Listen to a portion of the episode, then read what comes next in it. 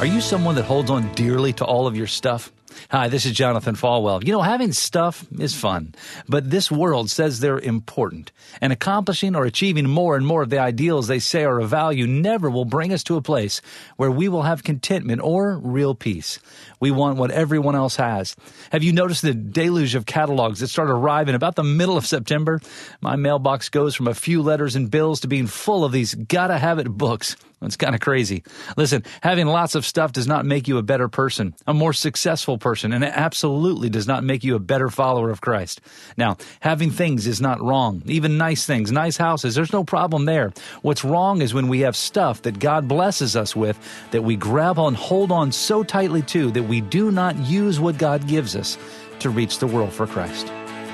You've been listening to One on One with Pastor Jonathan. To learn more, visit falwell.com.